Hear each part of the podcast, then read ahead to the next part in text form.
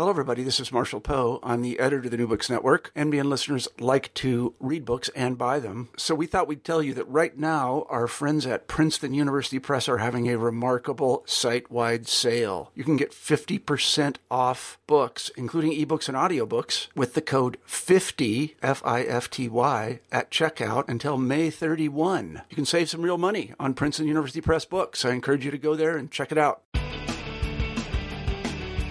Hello, and welcome to New Books in Sports. I'm your host, Bruce Berglund. Each week, we choose an interesting new book on some area of sports, and we interview the author. This week, my guest is George Iber, and we are discussing his co authored book, Latinos in U.S. Sport, published in 2011 by Human Kinetics. This past summer, in June 2011, the United States men's national soccer team played Mexico in the final match of the Gold Cup, the regional tournament held every two years for teams from North America, Central America, and the Caribbean. This year's championship was held at the Rose Bowl, one of the most historic stadiums in the United States, in Pasadena, California. Given the large Mexican American population in Southern California, it was not surprising that the crowd was decidedly in support of Team Mexico. Shirts, scarves, and banners in the colors green, white, and red were far more prominent than those in red, white, and blue. The fact that a Mexican team played what amounted to a home game on U.S. soil generated a bit of controversy. One online commentator chided the Mexican supporters for disrespecting their American hosts. The controversy was fanned even more when the post-game award ceremony, in which the victorious Mexican team received the trophy, was conducted in Spanish, something which one U.S. player objected to in strong and expletive laced terms. The Gold Cup illustrated the ambiguous place of Latinos in U.S. sports. Latinos are superstars in one of the country's most popular professional sports, Major League Baseball. And as a growing segment of the population throughout the United States, Latinos are a much desired market for sports products. But Latino audiences are generally drawn to sports that are marginal to the average white fan, such as soccer and boxing, which creates something of a parallel sporting culture.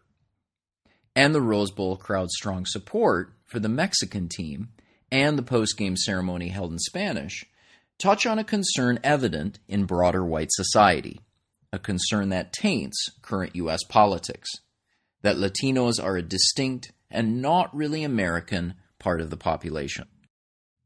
Although their book does not address this recent episode, George Iber and his co authors do present the complex history of Latinos in modern American sports. Sports have been a means of exclusion and a supposed marker of racial differences throughout U.S. history. At the same time, Latino athletes in U.S. sports have challenged stereotypes and opened opportunities. If you have an interest in American sports history, your knowledge is really incomplete without an understanding of Latinos in this history. I realized this while reading George's book and visiting with him about it. So let's turn to the interview. George, welcome to New Books in Sports. Thank you for joining me on the program. Thank you for having me, Bruce. I appreciate the opportunity. So I want to start by uh, asking you to give give something of an introduction of yourself, and I know that you've done quite a bit of work on the history of Latinos in sport, uh, in sports history. So uh, could you just explain a bit about your your interest in sports and what brought you to do research in sports history? Well, Bruce, to be honest with you, it, it was a very, very fortuitous set of events that brought me to sports history. Uh, when I decided to pursue my doctorate at the University of Utah uh, in the early 1990s, uh, I, I was focused on doing something on Latinos, Hispanics, in the American West. And when I got to campus, and I began meeting the various professors on campus, I, I ran into uh, Larry Gerlach, uh, who is a, a, a very well known uh, historian of, of sport. And I simply could not believe that you could actually focus specifically on the history of sport. And once I got there, uh, I, I completed my dissertation on, a very traditional Mexican American topic. I actually did. Uh, my first book is on the history of Hispanics, uh, particularly Mormon Hispanics in the Salt Lake City area. But uh, Larry and I would talk about sports history and about some of the things that were um, uh, were happening in the particular field. And when I got here to Texas Tech, I ran into a gentleman by the name of Bobby Cavazos.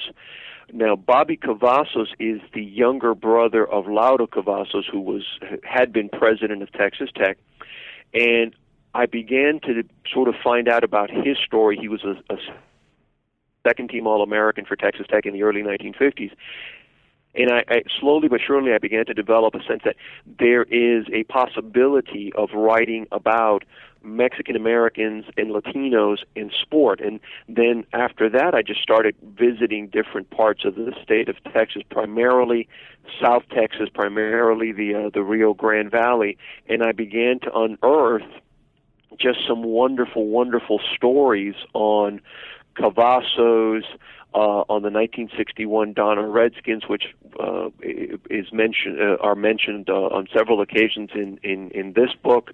Uh, and little by little, I began to amass this uh, collection of stories.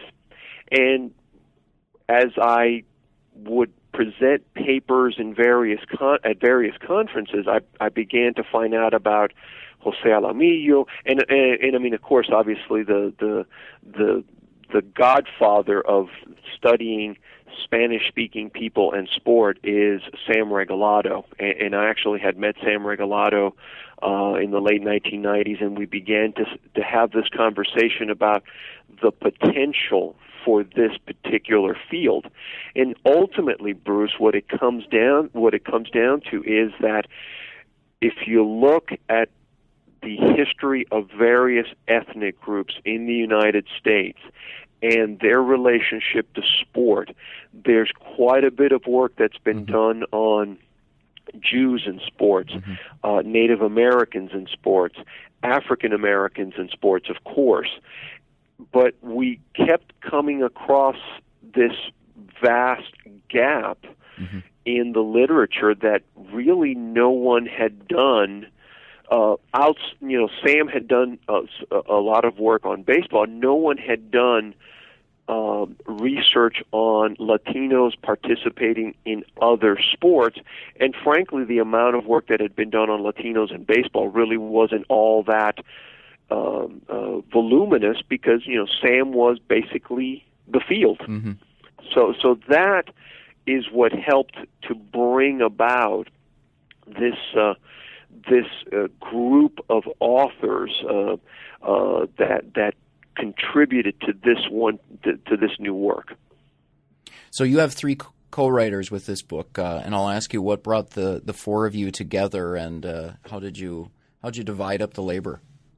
Well, um, uh, Sam Regalado um, came to Texas Tech in May of 2007. We were holding the uh, the NASSH national conference here at Tech, and Sam and I had you know have been friends for for about 15, 15 years by that by that point in time, and we we sat down with um, uh, some of the editors uh, from Human Kinetics who were visiting uh, the conference and, and meeting with uh, potential authors. And basically the pitch that we made was this is a population that is growing dramatically. Uh, we're now going to be the largest minority group in the United States. You have Latinos now moving into areas of the country where no one, uh, you know, no one had uh, previously expected them to go. Um, this is a story of people um, who have utilized, in many ways, sports just the same way that African Americans have used it, Native Americans have used it, uh, various ethnic groups have utilized sport as a way, in part, to challenge certain stereotypical assumptions. And that was the genesis of of the uh, of of the of the current book. Now, Jose Alamillo uh, had done some work previously on uh, Mexican American laborers in uh, uh, various parts of California, but within his research, he had spent uh, quite a bit of time talking about the role of sports and recreation in the lives of these laborers. So that's how I made the connection with uh, with uh, Jose Alamillo, and also he, he came up with a uh, with an article on uh, along the same lines to a certain extent of what Richard Santillan did in 2000. He published an article on Mexican American uh, baseball teams in in uh, in Southern California. So that was that's what brought the three of us together. Now Arnoldo de Leon is probably the most uh, important individual writing on the experience of Mexican Americans, Mexicans in the state of Texas. I had worked with him on a on a previous textbook, and I knew that he had substantial expertise on the 19th century, the 18th century, and we felt that we could sort of utilize the knowledge that the three individuals who had done work specifically on sport, plus Arnoldo's uh, vast knowledge of these earlier centuries and sort of work to put together these uh, the, the, what turns out to be the first two chapters of the book.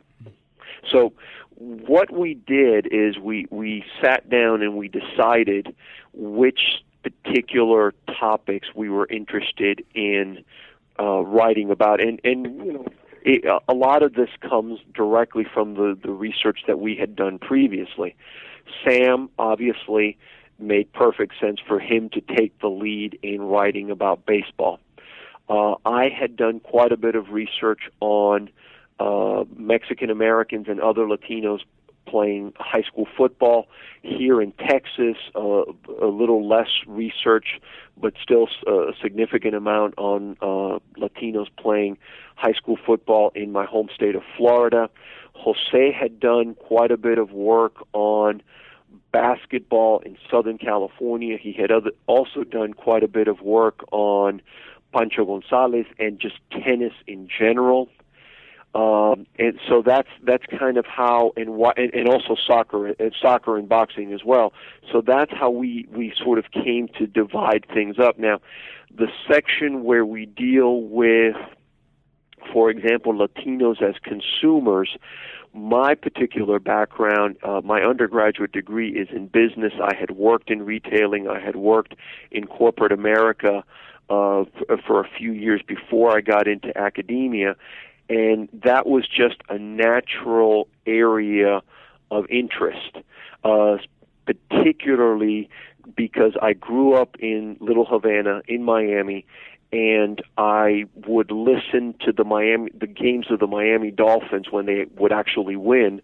Um, alongside my dad who spoke no English so we would listen to the Dolphins in Spanish and it, it, it just sort of uh, uh, made made a very important connection in my mind that well who were the advertisers that were advertising for the Miami Dolphins back then mm-hmm. what other teams have uh, broadcast their games in Spanish and I mean again once you once you sort of begin to ask those questions it makes a lot of sense that you can begin to look at, for example, the Dallas Cowboys, the Oakland Raiders. And Sam had done some research and, and written an article in the late 90s on the development of Spanish language radio broadcasting the games of the Los Angeles Dodgers. So, I mean, that sort of brought that particular area, those those sets of questions brought that particular area into a, a certain degree of focus. And you know, I consulted some of my colleagues here on on the Texas Tech campus in regards to you know, who are the the, the, the principal scholars that are writing about marketing mm-hmm. uh, to Latinos, and then after that, you begin to make other connections, and eventually you start looking at who are the folks that are writing about Latinos and sport and marketing, and and I actually found a couple of um, a couple of master's theses that dealt directly with that topic. So let's get into the book and uh, the the introduction of the book. You have a profile of Alex Tejada, who uh, just finished last year his his career as the place kicker for the University of Arkansas football team for the Razorbacks. Right. And uh, so, why did you choose him as a representative figure to start the book with? Well, I think that the Tejada story in, in it captured some of the crucial themes that we wanted to that that we develop in the book. For example, uh, Tejada is of Salvadorian background. His parents came to Los Angeles in the uh, latter part of the 19 uh, of the uh, the 1980s, and eventually, because of the opportunities to work in and I'm not saying that, that his parents work specifically for Tyson Foods, but part of what draws the Latinos uh, predominantly Mexicans, Guatemalans, and Salvadorans to northwest Arkansas uh, is the availability of work in uh, chicken processing, primarily with Tyson. There are other opportunities with companies like J.B. Hunt, with companies like Walmart. And that begins to draw that population into that part of Arkansas. And what happens then is, of course, you know, the the migratory patterns are very, very uh, common uh, if you look at the history of Mexican Americans and other Latinos going into different parts of the United States. Initially, the people that the first individuals that will come are going to be the solos, the the the single men in their twenties. Some of them have uh, wives and children back in Mexico or back in California or back in Texas or you know wherever they've come from, and they go to this new place, Bentonville, Arkansas, and they begin to establish themselves uh, at these particular uh, processing plants.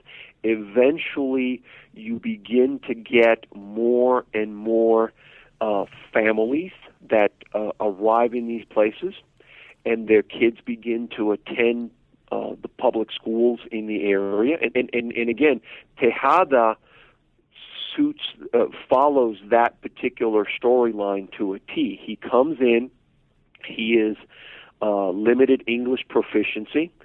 He begins to learn English. He begins to uh, uh, acclimate himself uh, in in the uh, the the the social and academic setting of the schools in that particular uh, part of Arkansas. He initially plays soccer, but someone somewhere along the line said, "Hey, you know, you're you've got you've got a pretty good leg. Maybe you ought to try out for the football team." He winds up uh, playing for the Springdale High School uh, Bulldogs. Um, uh, he he helps the team win a state title in his senior season.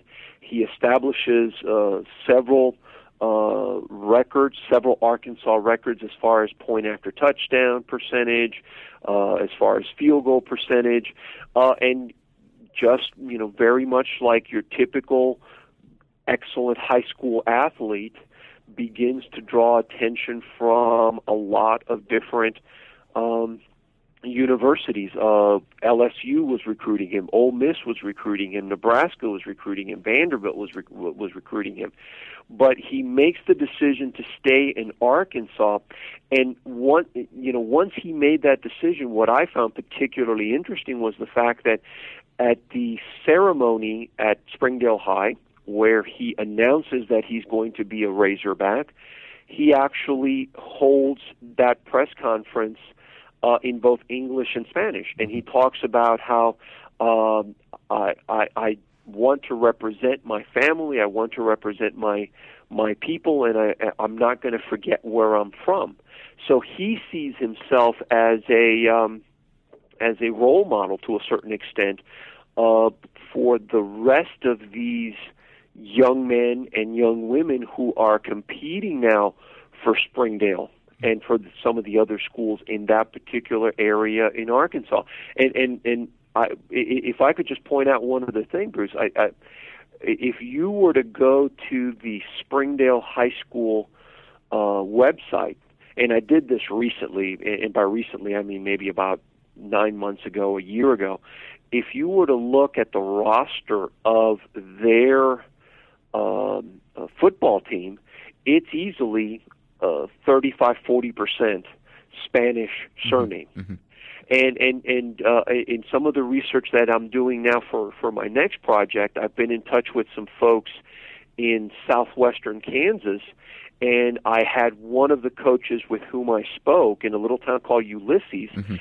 send me a copy of the roster for the team that was starting the season uh, for this particular for this fall, and his team was maybe sixty percent huh. Spanish surname.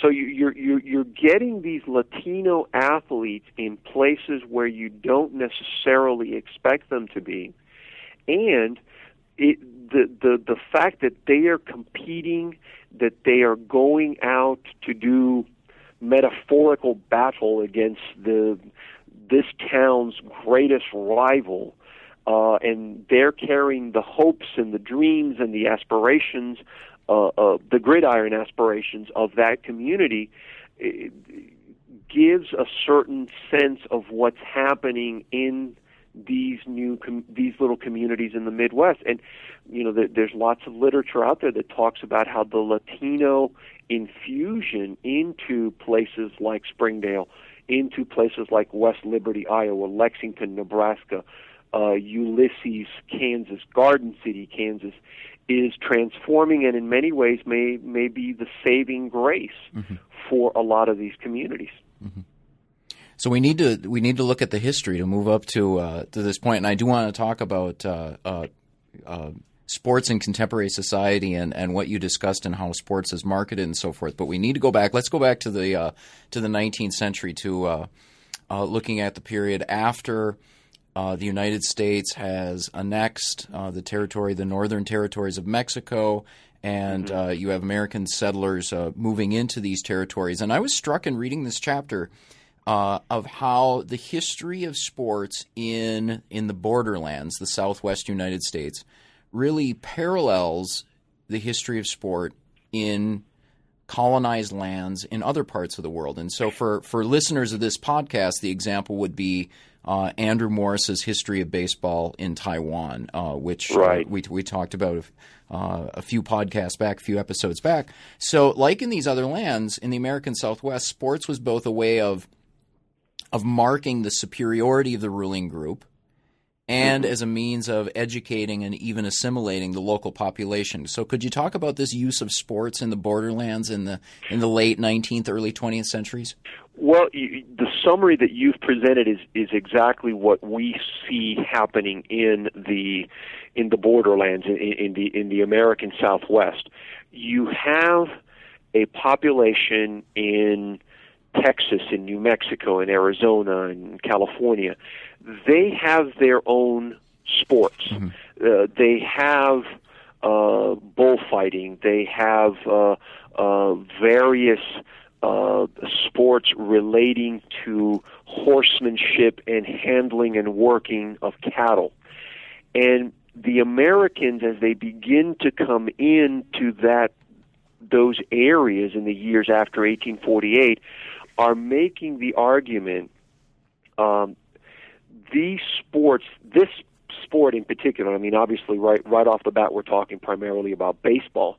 Uh, this sport is scientific. This sport is modern. This sport is what will teach you the things that you need to know in order to be able to succeed in this new capitalist system that is coming to the forefront in these areas.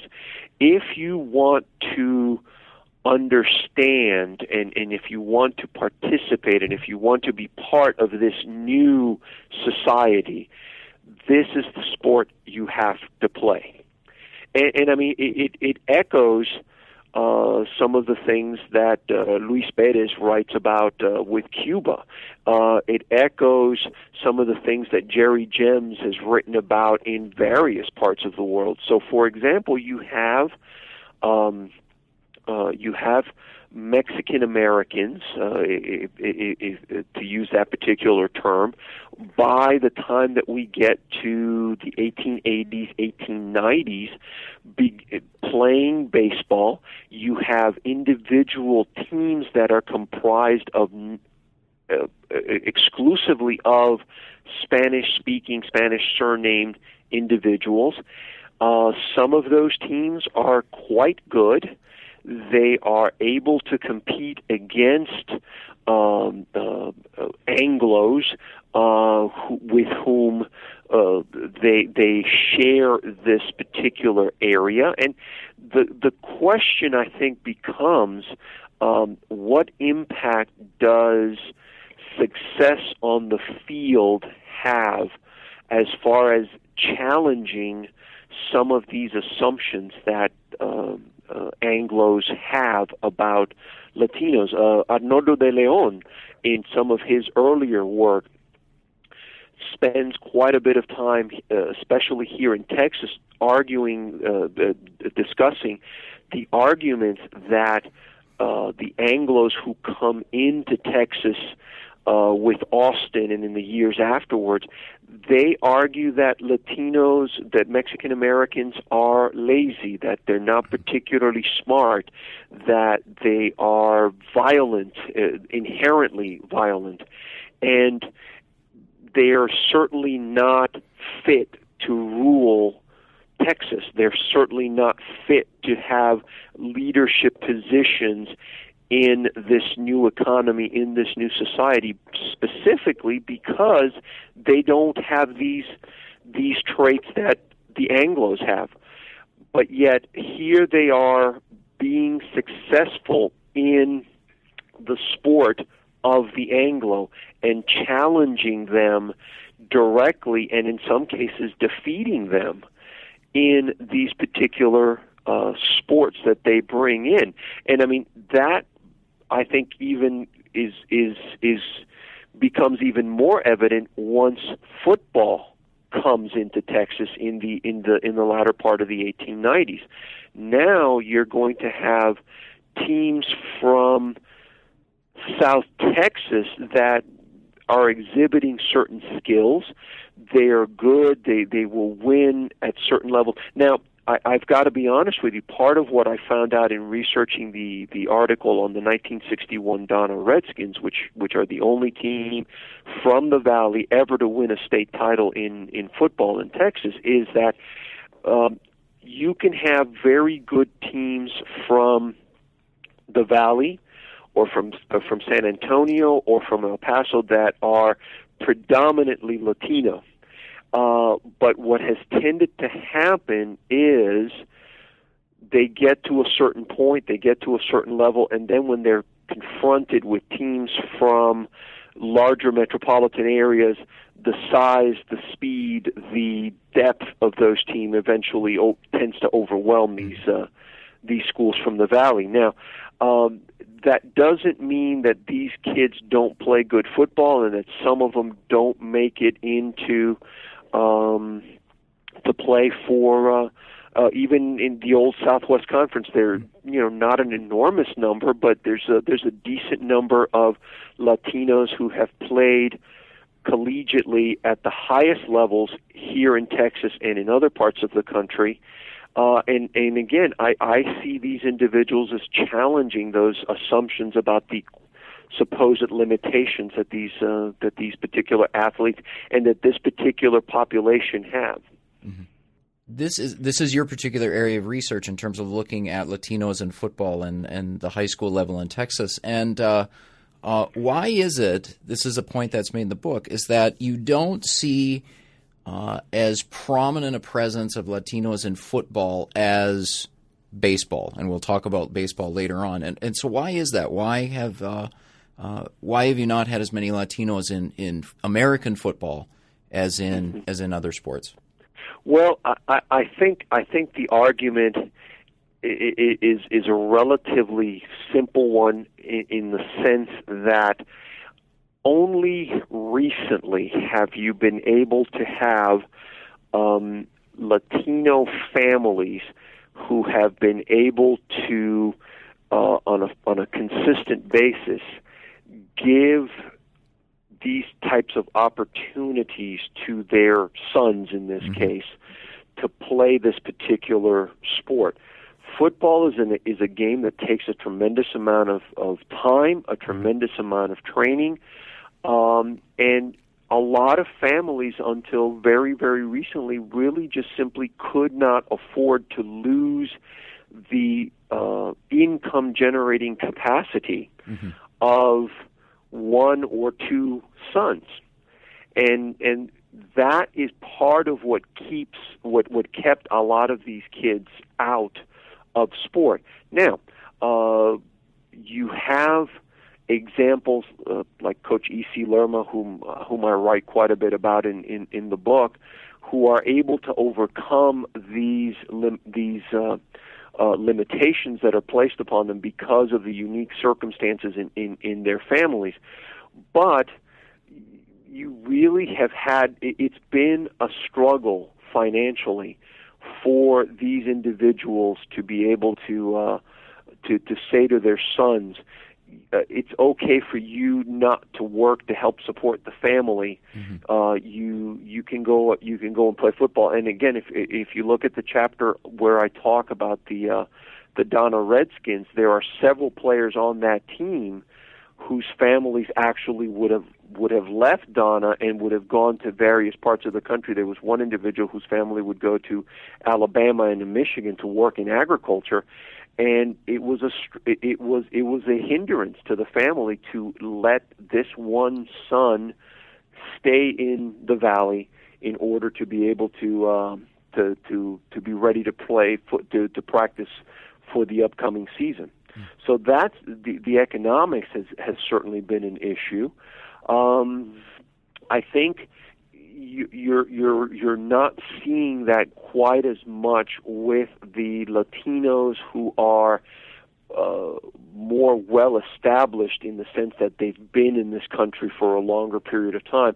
Um, now, in in looking at some of the very preliminary research that I've been doing in a place like Kansas or in a place like Arkansas, I think what you're seeing there is uh, these jobs in the in the meat processing or in the chicken processing industries are certainly quite difficult. They don't they don't pay particularly well, but they are good enough that the door is opening for young men like Tejada mm-hmm. and, or, or some of these other individuals. So, so the, the, the, the economics, I think, have changed even for the newer immigrants uh, than say back in the 1930s when it was, you know, it, it was nearly impossible. E.C. Lerma was the first individual to play uh, Mexican American to play high school football at Kingsville, and you know, frankly, he did it because he had he was the 12th child uh, in the family. Both his parents were dead and his 11 his 11 brothers and sisters managed to cobble together uh, various jobs, various small businesses in order to make uh, to, to make it possible for him to make it through uh, through high school and eventually college. Mm-hmm.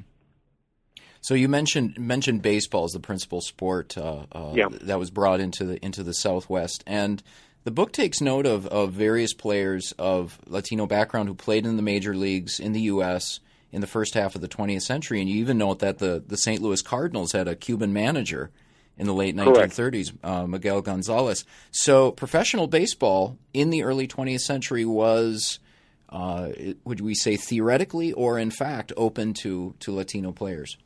Well, it was open to Latino players as long as they were of a certain hue. Okay.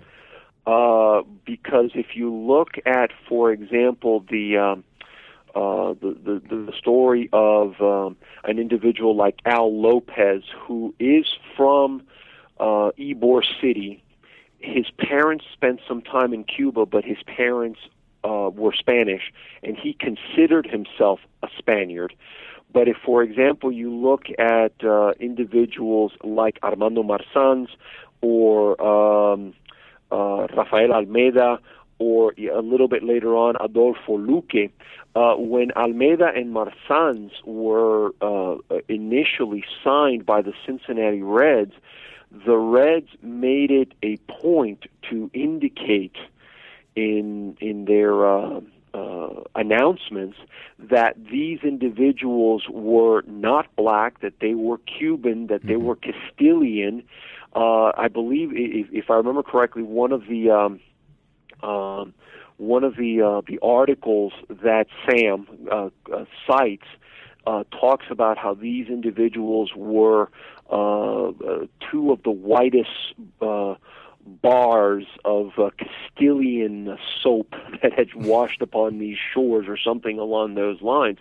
So, I mean, they're making it very, very uh, uh, clear that the reason these guys are here is because they are Cubans mm-hmm. and because they are considered white. And and the same thing if you look at the uh, at the life story of Al Lopez, uh, Alf Lopez, uh, Al Lopez when he was playing in the minor leagues, he spent quite a bit of time playing in Florida, and he would go to play in various small communities in northern Florida, they would uh, refer to him in very derogatory uh, uh, terminology, and they they would call him uh, uh, a, a Cuban uh, who was of a black background, and they would use the the uh, the offensive terminology, and, and you know what I'm referring mm-hmm. to here. And Al would say, well, you know, first of all, uh, I and I don't I'm not I'm not even Cuban, so basically these individuals are not bothering me. And and he you know he said I know who my ancestors were. They were European. They were Spaniards. So you know he he pretty much just uh uh you know didn't take any kind of offense because he just figured that the person that's saying this doesn't know who I am, mm-hmm. doesn't know my background. So now, now of course, I'm sure that in his heart it had to have bothered him because Ybor City is is is this mixture of Cuban, Spanish, Italian, and African American. Uh, so I'm I'm sure that that this had to bother him to an extent. I just don't think it, you know, he he showed uh, any kind of um, any kind of concern about the the, the commentary that these particular uh, individuals made about him. Mm-hmm. So, following from that, uh, something that you do discuss in the book is that uh, Jackie Robinson's entrance into the major leagues was a significant event for Latino players, just as it was Absolutely. for African American players. Absolutely. Uh, well, uh, uh, Felipe Alou um, and, and the Alou brothers, but but in particular Felipe Alou talks about how significant it was uh, as a Dominican and, and, as, and as a mulatto to see an individual of a darker skin color playing in the major leagues and how that gave him hope and, and a sense of possibility that he would be able to then pursue his dream of of making it in in the major leagues. I mean, if if you look at a picture of of Mike Gonzalez, if you look at a picture of Al Lopez, I mean, these individuals were light skinned. Adolfo Luque, these individuals were light skinned. But by the time that you get to the 1950s, and you have, and really the the guy who who who we can say is the first black Latino in the majors is uh, Minnie Minoso. Uh, with the uh, with the Whites, with, I, I, uh, if I remember correctly, I think he played with the Indians first and then with the White Sox. Uh, but he he he really came to the forefront as uh, while playing for the White Sox. Um, now it is possible for these Latinos of any color to be looked at as a potential major leaguer, and that is a tremendous step forward for um, people in Puerto Rico, Roberto Clemente, obviously, uh, people in Cuba, uh, people in, in in the Dominican Republic and in, in other parts of Latin America. So so Jackie Robinson is of critical importance to African Americans and, and to the significance uh, and the significance of breaking the color barrier in the major leagues. But he is also an individual that makes it possible for first a trickle and now the flood of Latinos who play uh, at at the major league level. And I mean, if you think about it, um, how many of today's major league superstars are of Latino background. I mean, Albert Pujols probably is the fir- is the 1st mm-hmm. guy that, that that that comes to mind. Uh, and it it is Jackie Robinson, and then later on Minnie Minoso and the Alou brothers who make it and Clemente who make it possible for uh, for a. Uh, uh, an Albert Pujols to uh, to come on the scene and to take the very interesting interesting route. And see, I mean, uh, Pujols is also is, is an interesting character in that you know here here is a an individual that sort of ties in with a lot of these themes that we're that we're talking about, especially towards the end of the uh, the book.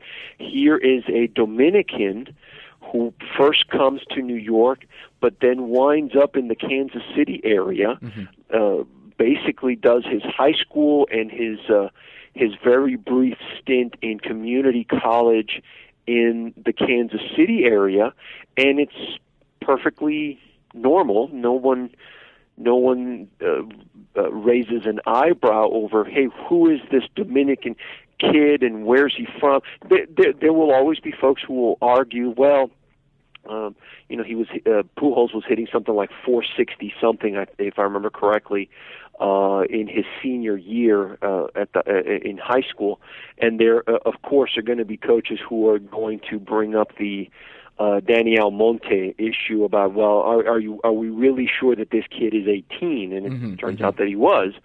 Uh, so so there, there's there's not the sense that this kid doesn't belong on the field mm-hmm. because he's Dominican or because he's of a certain hue.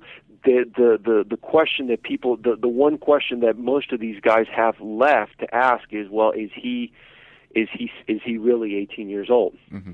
so so I mean things have changed very very dramatically and and, and you can trace most of this directly back to uh to uh, uh Jackie Robinson obviously mm-hmm. So the book features on the cover uh, Roberto Clemente, whom you just mm-hmm. mentioned as well. And I'll ask. Uh, uh, you had said before we started the interview that you weren't involved in choosing the picture, but you were very happy to have have his picture uh, on the cover of the book. So why was uh, Clemente so so important for the the history of Latinos in U.S. sports?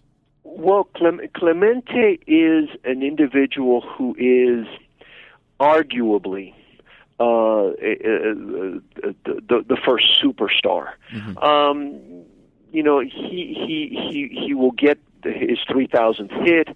The the way that he dies is is also obviously adds to his uh, to the luster of his career and of his life. But more than anything else, I think Clemente is a very proud individual who does not suffer fools gladly. Mm-hmm. And uh, he is an individual that challenges um, the way that reporters in Pittsburgh and in other parts of the country portray him uh, in the newspaper. Um, he talks, he challenges them and says, you know, maybe if if it weren't for the fact that I'm black and that I'm Puerto Rican, you guys wouldn't doubt me as much as you do when I say that my my neck hurts or that I'm injured, or you mm-hmm, wouldn't mm-hmm. say the things that you say about the way that I play baseball. Clemente was considered very in in the earlier part of his career. He was considered a hot dog. You know, mm-hmm. he supposedly was. Well, it's not that he was a hot dog. This is how he learned to play the game. It's it's very similar to some of the arguments that are made about uh, Jackie Robinson and later Willie Mays and some of the African Americans uh, who who spent some time in the Negro leagues or who played, who grew up in that milieu, and they learned to play the game in a different way. And that's part of what Clemente does. Um, you know, he he really is. a, uh, he was my childhood idol uh, when I was a kid growing up in Miami. Of course, we had no. Uh, no uh no major league baseball in South Florida and some folks would argue that we still don't but uh uh he was my idol because I my dad spoke very highly of him, and he was Latino. He he played with just this reckless abandon, and he he he was a, he was just a fabulous ball mm-hmm. player, and and, and I came to admire him greatly. And I was about uh, eleven when he when he passed, and and it was it was one of the it was one of the saddest days of my mm-hmm. young life to that partic- to that moment uh, when when when we heard uh, what happened to him. So the fact that the uh, uh, the the editors and the folks over at uh, Human Kinetics selected him uh, for the cover of the book, I, I just uh, uh, I, I was just ecstatic. So I, I, I thought the cover, and you know, they, they said, well, maybe we we've got a couple of other choices or a couple, and, and of course I, I consulted with my with my colleagues, but I said, you know what, this cover really does, I think, a wonderful job of conveying the pride and the the notion of of of um, of identity and the vigorous element of our community uh, as far as participating in sports uh, by both men and women. Mm-hmm. Uh, and I think all of that is encapsulated in that very wonderful photograph of Clemente on the on, on deck circle in his pirate uniform. Mm-hmm. So right sure. now it's it's October, it's playoff time in baseball.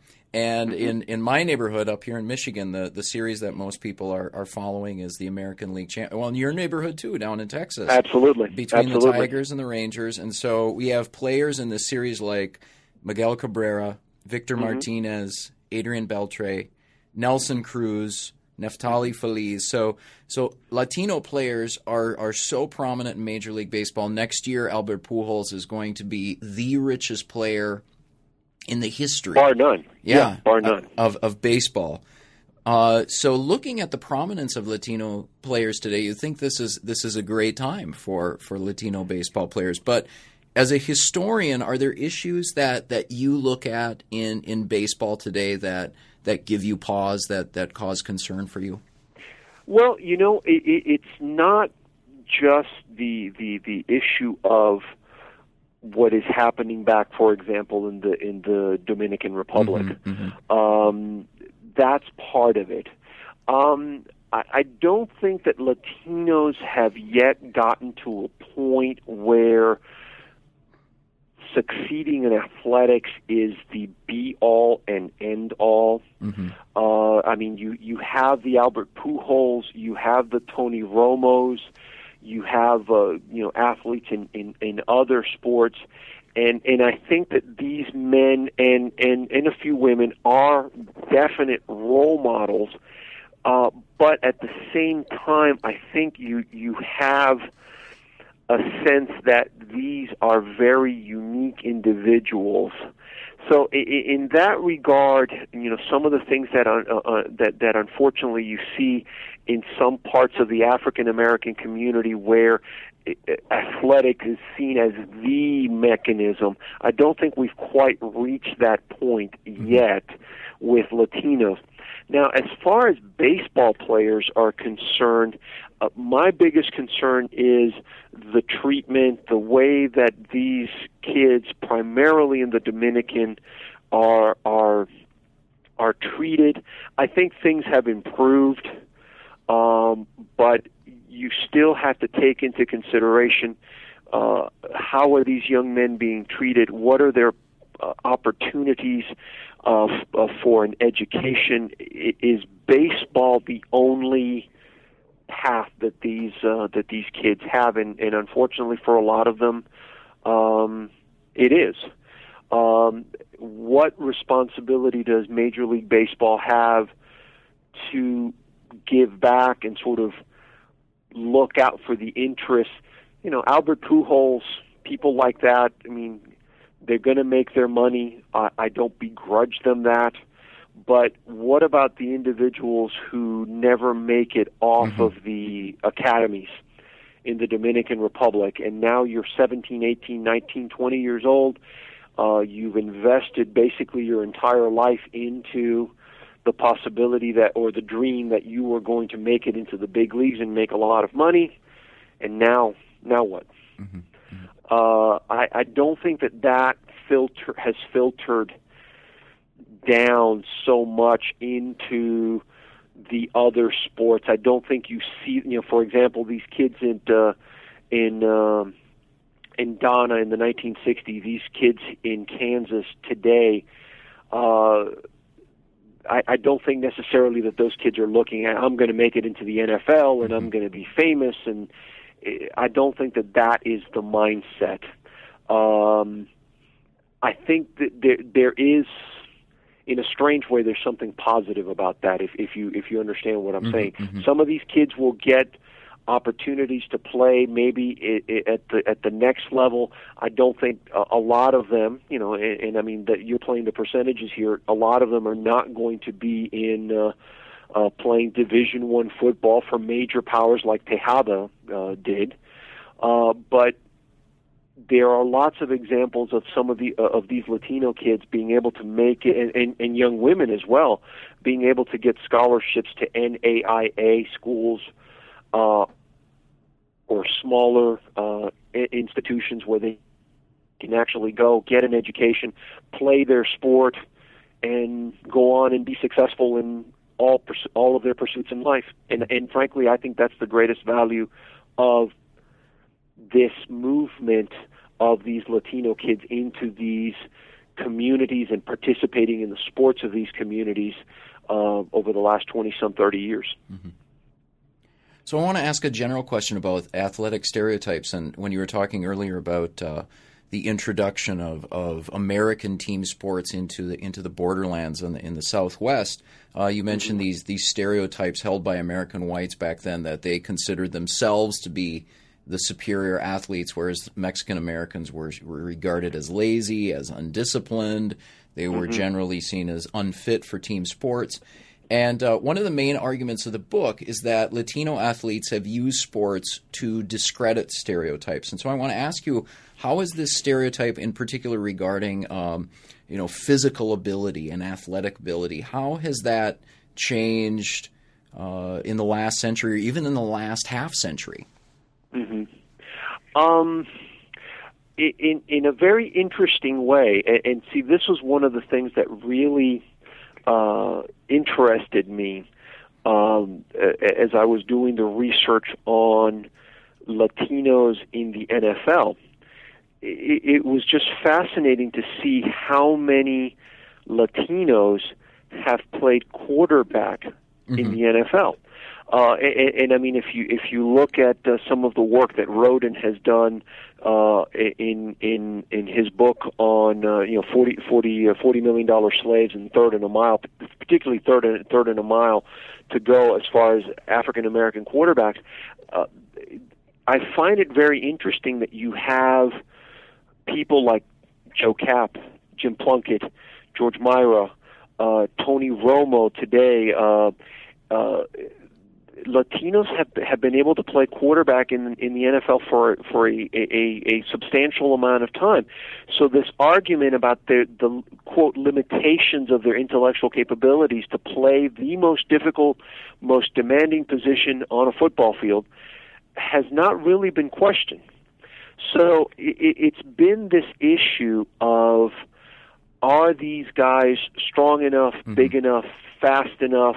And you know, I, I, I got to share something with you here. There's a there's a publication here in Texas called Campbell's Texas Football. It, it is basically the Bible of Texas football, and and you you know what I'm talking about. How significant that sport is here. Mm-hmm. Um, one of the things that Campbell's Texas Football does every year is they will have a um, uh, a, a series of uh, of newspaper reporters from various parts of the state who will make the case as to why it is that the best foot the best high school football in Texas is played here. Mm-hmm. It's played in the Metroplex in the Dallas Fort Worth Arlington area. It's played in Houston. It's played in here out here in West Texas. It's played you know you you have a very lively and very articulate debate as to our region of the state plays the best football and here's why.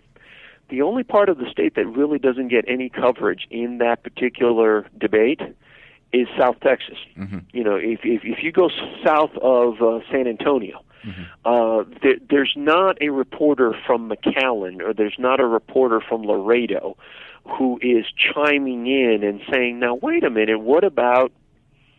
Because the the sense is, and and, and look, there are there are a, a lot of kids who are very fine athletes in those parts that part of the state, but there's not once a team from Laredo or once a team from McAllen or once a team from uh, uh, El Paso gets to a certain point, as I said earlier, once they get to a certain point in the state playoffs and they play larger schools from metropolitan areas, the the difference in size and the difference in depth really does become very apparent. Mm-hmm. And and that has a that has helped to maintain a sense that these kids are not quite as good, so we really don't need to talk okay. about them as much. So, so the, it, it's not so much I think that people are making the argument that well, these kids can't do it. It's that they haven't done it, so why do we really need to waste our time talking about them? Mm-hmm. And and I would argue to an ex, to a certain extent, maybe that's part of the reason why, up until the work that Sam has done, Jose has done, and, and I've done, and, and a few other folks have done. That's why really no.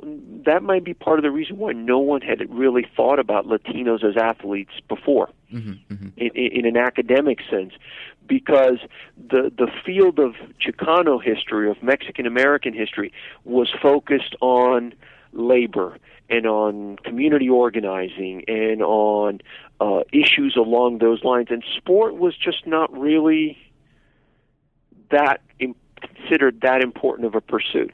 Mm-hmm. And now we're finding out the more research that we do that sport was and is very much a part of daily life, and it's also a, a, a tool that is used to maintain uh, and strengthen cultural identity, and it is also a way to break down uh, stereotypes and to gain a measure of acceptance among mm-hmm. the broader population. Mm-hmm. So it's not ju- it's not just about the scores. Yeah, yeah, yeah. Well, we're almost out of time, and I want to uh, ask a last question. Actually, go back to Alex Tejada, and uh, okay. something you note in that introduction is uh, when he started playing for for the Arkansas Razorbacks. Uh, they began the university or the radio network began Spanish language broadcasts. Correct. Correct. And so I want to ask you about that. Looking looking at that episode, um, not only looking at, at Latino athletes participating in sports, but how are sports now being marketed to this? You know, we hear all about it in terms of politics. This this important and growing uh, demographic group uh, in the United States. Uh, so the political parties are directing their attention to Latinos. How are sports leagues and universities with their athletic programs targeting? Mm-hmm uh, Latinos? Well, you know, if there's one if there's one thing that uh, teams in the National Football League, teams in Major League Baseball, and and even in other sports have come have come to realize is that Latinos love sport, that we're willing to pay to see sports, and that we're willing to pay to participate in in sporting activities. And the NFL is is reaching out to Latinos in places like Atlanta and Indianapolis, uh, in Seattle.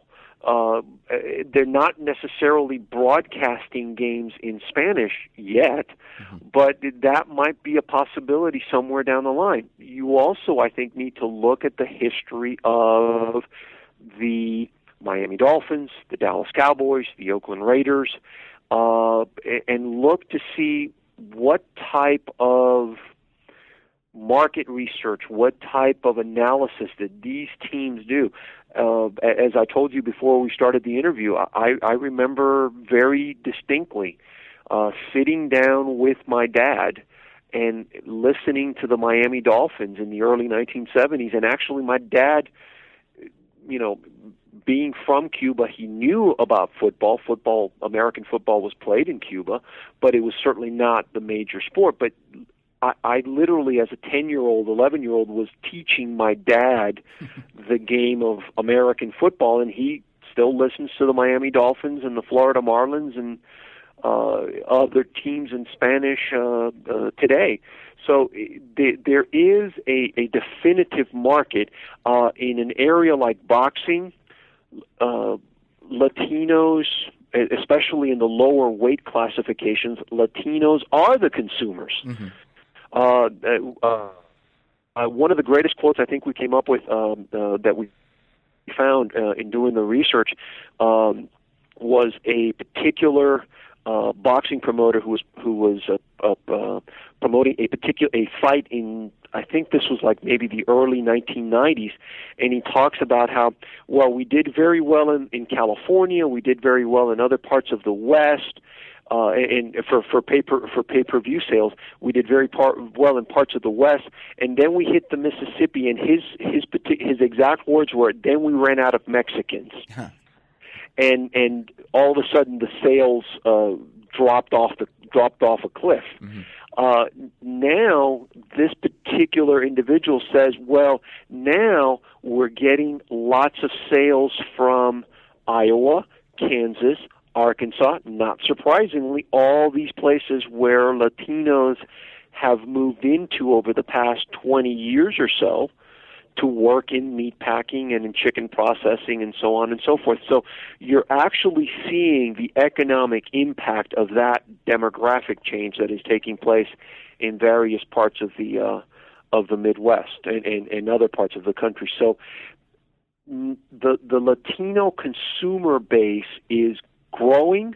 They are being attracted to a lot of different sports. One of the one of my favorite topics in in this book was one uh, the section where I talk about the Laredo Bucks and the the success that a hockey team has had in Laredo, and it's a hockey team owned by a Cuban American who used to play football at the University of Texas and played in the NFL, and now is a, a real estate developer and and does this sort of as a as a side uh, uh, uh, area of interest. And the success that the Laredo Bucks and teams in the Rio Grande Valley and in other predominantly Spanish uh, uh, uh, areas of, of, heavy Latino concentration in Texas, how well these hockey, these minor league hockey teams have done. It's a fascinating story.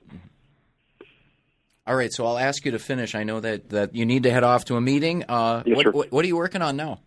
Well, uh, I am now that we've done sort of a broad uh, study that that tries to capture as much of this story throughout the country as possible. Um, I want to have a, a, a, more micro study, and specifically, I've been working with some folks uh, at uh, Garden City uh, High School in in Garden City, Kansas, mm-hmm. and what I want to see is the history of the Latino population as athletes in that particular part of the state of Kansas. Now, over the last 25, 30 years, uh, there's been a dramatic increase in that population, but there was a Mexican, Mexican American population in that city at the turn of the 20th century. And there's a lot of interesting dynamics. You have Mexican Americans who are, quote, old timers in Garden City and they don't necessarily find common cause with the recién llegados, with the newly arrived folks. Heck, some of those folks don't even speak Spanish. Mm-hmm. Uh, so it's a very interesting dynamic, and it's playing out in part in the soccer fields, mm-hmm. the basketball courts, and in the football fields of uh, of Garden City. So that's that's kind of the uh, the, the the new project it is at a it's at the very very preliminary stage of development but that's that's what I'm hoping to do. Actually, take some of the stuff that that I discuss in this last chapter of of this book, mm-hmm. and just sort of bring it down to a more micro level uh, and, and see how some of the themes and some of the theories that we develop in this book hold up uh, when looked at in a particular locale. I look forward to it because I, I, I, learned a lot from from this book uh, and I enjoyed reading it. So, George, well, thanks thank for you. coming on the program. I appreciate it. Thank you very much for having me, Bruce. You have a good day. You've been listening to an interview with George Iber about his co authored book, Latinos in U.S. Sport, published by Human Kinetics. New Books in Sports is part of the New Books Network, which offers dozens of channels of podcast interviews with the authors of new publications on subjects from history to public policy. If you like what you heard here, please subscribe to New Books in Sports at the iTunes Store and link to our Facebook page, where you can offer comments and find links to thoughtful, shorter sports writing. I'm your host, Bruce Berglund. Thank you for listening and enjoy your week.